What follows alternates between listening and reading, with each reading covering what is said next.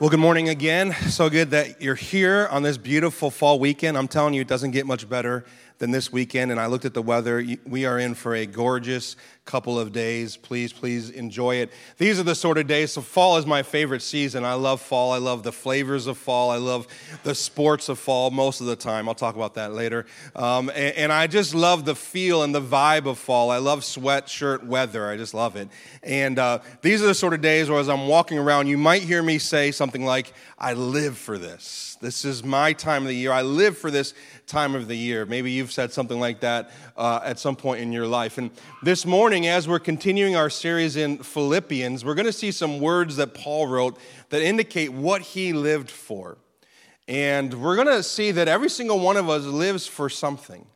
But how do we actually know what we live for? It's much easier to answer the question, what do you do for a living, than to answer the question, what do you live for? And yet, the second question determines the direction, the course, and even the destiny of our lives. And so this morning we're in Philippians chapter 1, and beginning in the very end of verse 18, Paul says, Yes, I will rejoice. Remember, Paul is writing this letter from a jail in Rome awaiting execution, and yet the central theme of the letter is joy. Yes, I will rejoice, for I know that through your prayers and the help of the Spirit of Jesus Christ, this will turn out for my deliverance.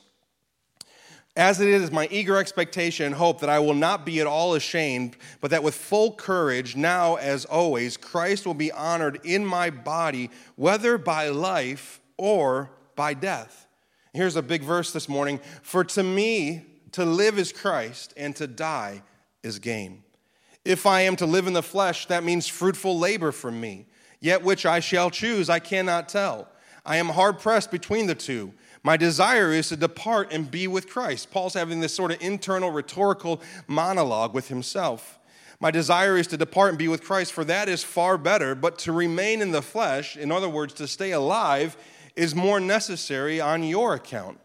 Convinced of this, I know that I will remain and continue with you all for your progress and joy in the faith, so that in me you may have ample cause to glory in Christ Jesus because of my coming to you again. Three things I want us to learn from this passage this morning, and the first one is this sorry, everyone lives for something. Everyone lives for something. Now, how do we know what we live for? Years ago, I read this book by a professor at Calvin College. He's a professor of philosophy. His name is James K.A. Smith. And in his book, You Are What You Love, he said this quote that has really stuck with me. He said, To be human is to be animated by and oriented toward some vision of the good life. Now, I know that's a sentence you got to sit with for a second. To be human is to be animated by and oriented toward some vision of the good life. What does that mean? Well, let's just break it down real quick. To be animated by means to be motivated, to set in motion, to be brought to life.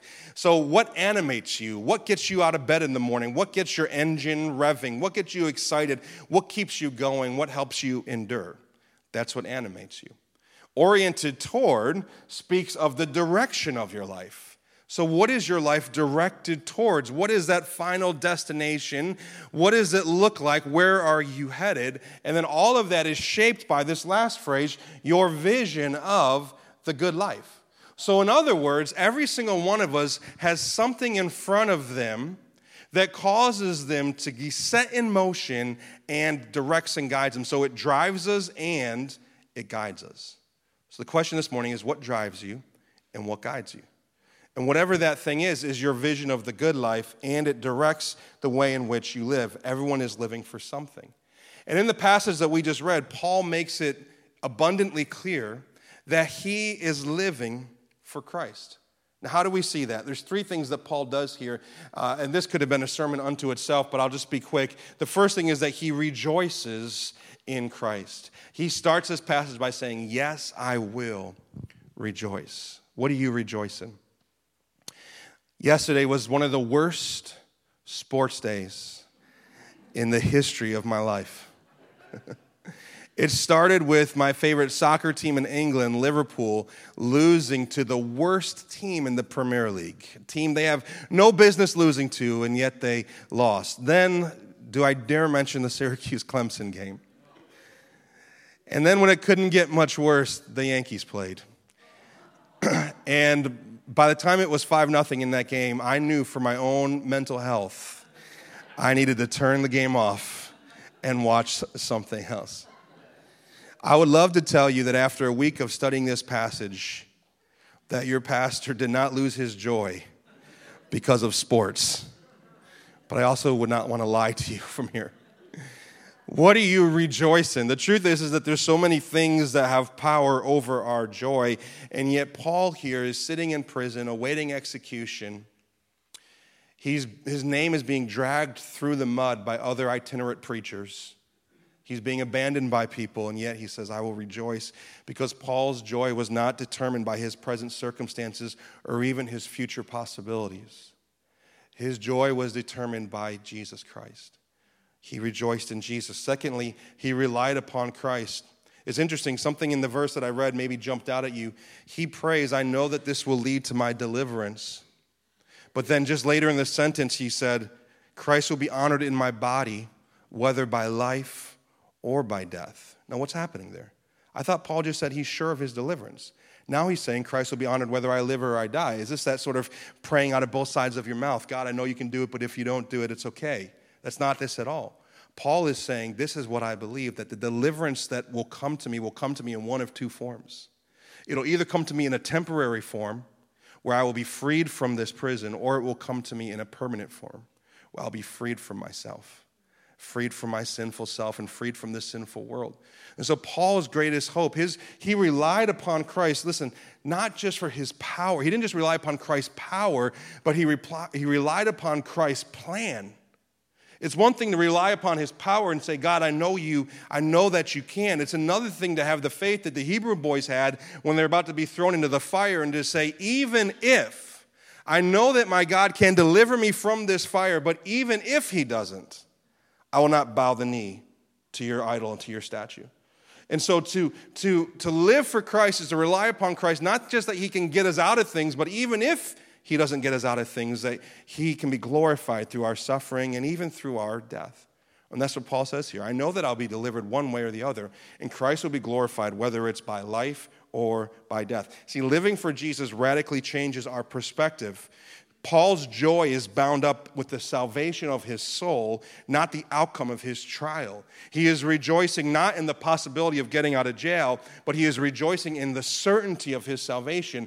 And as long as we spend our lives rejoicing in the possibilities of what can, God can do instead of rejoicing in the certainty of what God has done, our joy will always be at stake when life doesn't go our way.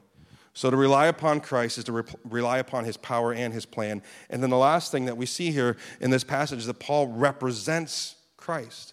In verses 22 through 26, there's this sort of rhetorical self talk where it, it almost seems like Paul is thinking, should I die and should I live? Which one should I choose? And of course, it's not Paul's choice because our lives are in God's hands. So Paul is not literally choosing between living and dying. Paul is saying, if it was my choice, which would I choose? And he comes to this conclusion that for me, it would actually be better to die because when I die, I'm immediately in the presence of God. I'm with Jesus, no longer suffering. I receive my treasure, I receive my reward. It would be better for me to die, but it's better for you if I live. Why? Because through you, or through me, Christ can be formed and shaped in you. See, Paul is committed to this idea that he would not live for himself, but he would live for Christ and so live for others. There's no disconnect between living for Jesus and living for others. You can't live for Jesus if you're not willing to live for others. And Paul knew that. So he rejoiced in Christ. He relied upon Christ. He represented Christ. Paul says, For me to live is Christ and to die is gain. For me, for me. But what about for you? How do you know what you're living for? Well, this is a helpful framework. How would you fill in the second half of each of these in your own life? What do you rejoice in? What gives you the most joy? What do you have to remind yourself of when you're having a hard day? Is it Christ's goodness and his faithfulness and who he is, or is it at least I have this at home, or at least I have this sort of power, or at least I'm not like that person, or at least I have my health, or at least I have this to look forward to? What do we, and I, there's plenty of things in this world that are worth celebrating and finding joy in, but what's the thing that gives us the greatest joy? What's our surest source of joy? What do you rejoice in? Second thing, what, how would you finish this? What do you most rely upon? The truth is, is many of us are guilty at times of relying upon ourselves more than Christ. Good, religious, church going people who are exhausted with their religious efforts because they're not relying upon Christ. They're actually relying upon themselves and they're never really sure if they've done enough, been good enough, been faithful enough.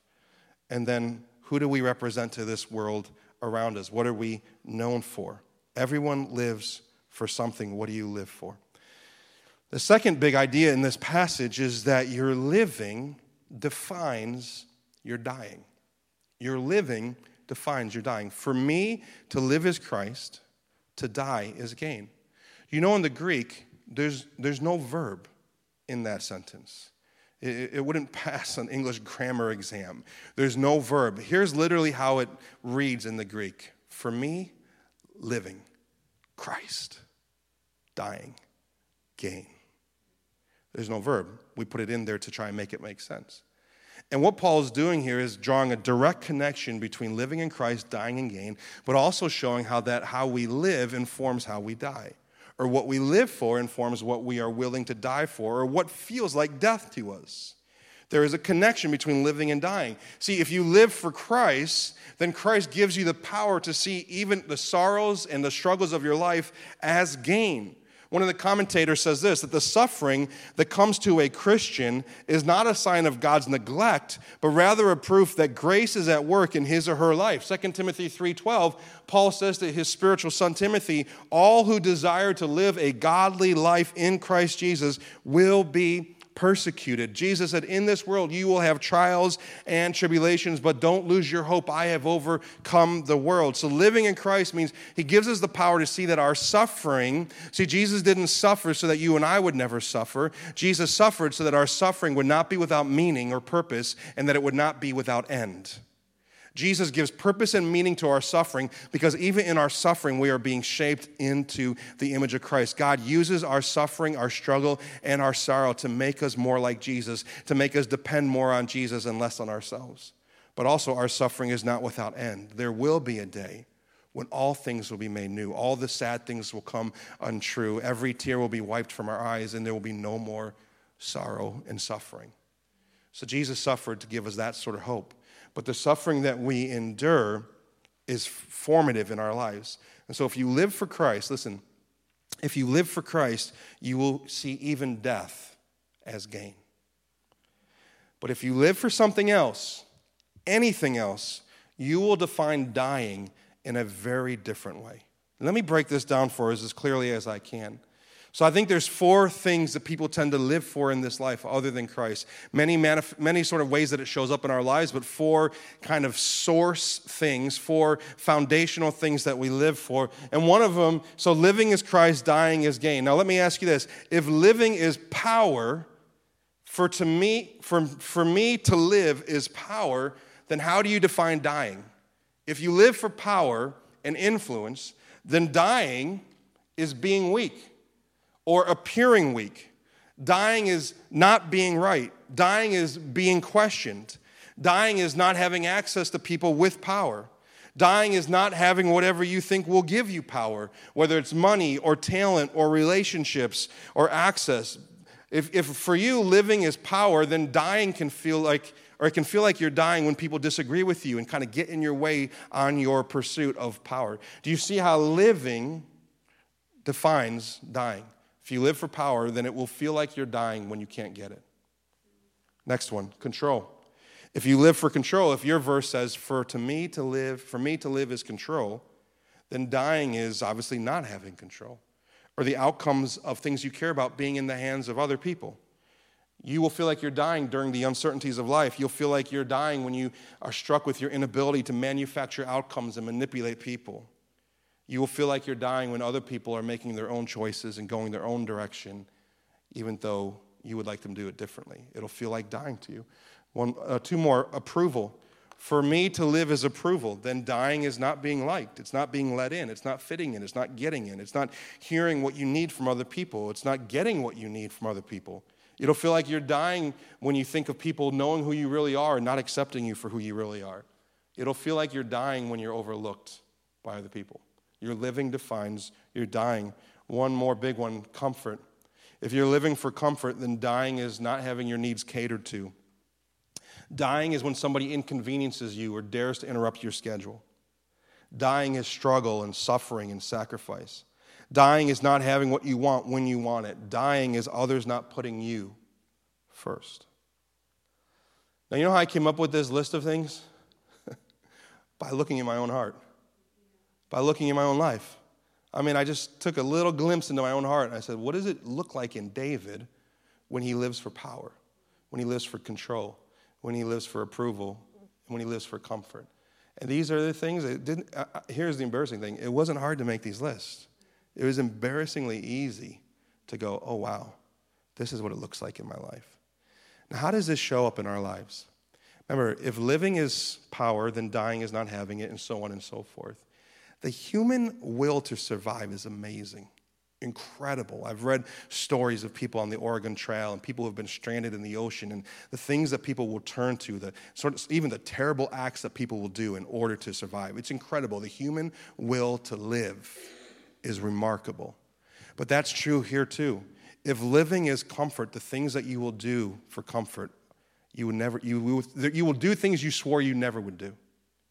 If you live for power, you will find yourself doing things to secure power, keep power, hold on to power that you know are wrong, but your need to live, your internal survival instincts, it feels like living to you, so you'll do anything to live. The things that we do to live are some of the worst things that we do in our lives, and the things we will do not to die so, when any of these things, power, approval, comfort, control, feel like they are threatened, like they are being taken from us, like somebody is an obstacle in our lives to that thing, or a circumstance needs to change in order for us to get closer to it, the things that we will find ourselves doing to people, to ourselves, to people that we love, to our own family members is unbelievable. Why? Because our survival instinct kicks in and we say, well, if I don't have power, then I'm dying. So, everyone lives for something and our living defines our dying. And if everyone lives for something, then everyone has a master. Everyone has a God, which means everyone is a worshiper. Everybody's serving something or someone. And the Bible calls those things power, comfort, approval, and control. The Bible calls those things idols, false gods, things that promise something that they cannot deliver to us. And so if you live for these idols, they cannot give you the freedom that you think you can find. They promise you freedom while they simultaneously enslave you to themselves. They can't give you joy or peace because if you get it, well, or if you can't get it, then you're always in despair. But even if you do get it, it's never enough. You always need more. And they cannot give you life. These things power, comfort, approval, and control they cannot save you from death. In fact, they will cause you to die a million deaths before your time actually comes. Your living defines your dying. To live, for me, to live as Christ, to die as gain. But if that first part of the sentence is finished differently for you and me, then the second part is finished too, differently too. What we live for defines our dying. And then the last thing this morning, and here's the good news I'm going to ask Pastor Antonia to join me up here. His dying changes your living. Let's finish this passage together, beginning in verse 27. Paul says, Only let your manner of life be worthy of the gospel of Christ so that whether I come and see you or am absent, I may hear of you, that you are standing firm in one spirit, with one mind, striving side by side for the faith of the gospel, and not frightened in anything by your opponents. This is a clear sign to them of their destruction, but of your salvation, and that from God. For it has been granted to you that for the sake of Christ you should not only believe in him, but also suffer for his sake engaged in the same conflict that you saw I had and now hear that I still have. He says in this passage, only let your manner of life be worthy of the gospel of Christ. And we talk about the gospel, which is one of our key values, one of our super values here at Trinity. When we talk about the gospel, we're talking about the good news of who Jesus is, what he's done for us, the good news that Jesus did for us what we can never do for ourselves. And Paul's instruction here is to live your life worthy of that gospel.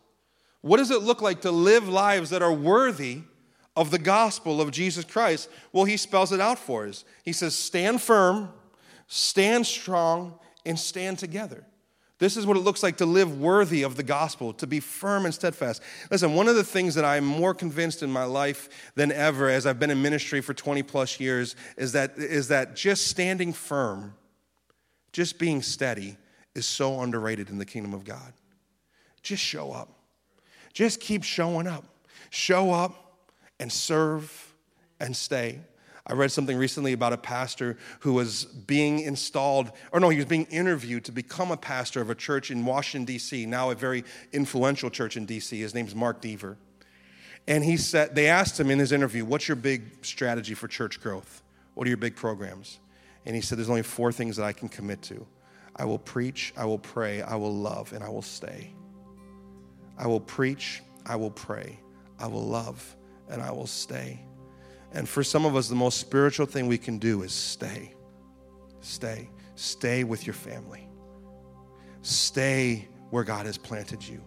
Be faithful. We always say, well, the grass is greener. The grass is greener where you water it. Give your life to where God has planted you. Be rooted and stay and be steadfast and stand firm and stand together and stand for the gospel. And Paul knew that many of the people who were reading this letter were going to suffer great things for the kingdom. And so he reminded them when you suffer, it's not for your sake, it's for Christ's sake. Suffer for Christ's sake. Now, how do we suffer well? How does his dying change our living? We suffer well when we see him suffering on our behalf. When we look to the crosses and we see, Jesus, you suffered so much for me. And you suffered so that my suffering would not be without meaning and would not be without end. And so I can suffer for your sake. To live is Christ and to die is gain. Recently, I read a story of a man named Mehdi Dibaj who was imprisoned by the government of Iran in 1984 on the charge of apostasy because he converted from Islam to Christianity. The penalty for this crime, according to the Islamic law that ruled Iran, was death. And this man languished in prison for 10 years before his trial was ever heard. And when he had his trial, they said, You can give a written defense. And his written statement of defense was simple and straightforward, and it finished this way Jesus Christ is my Savior, and He is the Son of God. To know Him means to know eternal life. I, a useless sinner, have believed in his beloved person, in all of his words and miracles recorded in the gospel, and I have committed my life into his hands. Life for me is an opportunity to serve him, and death is a better opportunity to be with him. Therefore, I am not only satisfied to be in prison for the honor of his holy name, I am ready to give my life for the sake of Jesus, my Lord. He was sentenced to execution in December of 1993 under intense pressure from people in the West, including our State Department. He was released in January of 1994, but seven months later, he was found dead under suspicious circumstances in a Tehran park, the third Christian to be murdered in Iran after being released from prison. See, these words are not theory to many of our brothers and sisters around the world. When we sit here comfortable this morning and say, For me to live is Christ and to die is gain, it's a bumper sticker it's a t shirt. But for people around the world, it's life, it's everything. For me to live as Christ and to die is gain. And here's how it works if Jesus is your vision of the good life, if Jesus is your vision of the good life, if, if, the, if He is what animates you and directs you, if He is what drives you and guides you, if Jesus is your vision of the good life, then the worst thing that death can do to you is make your vision a reality. It has no power.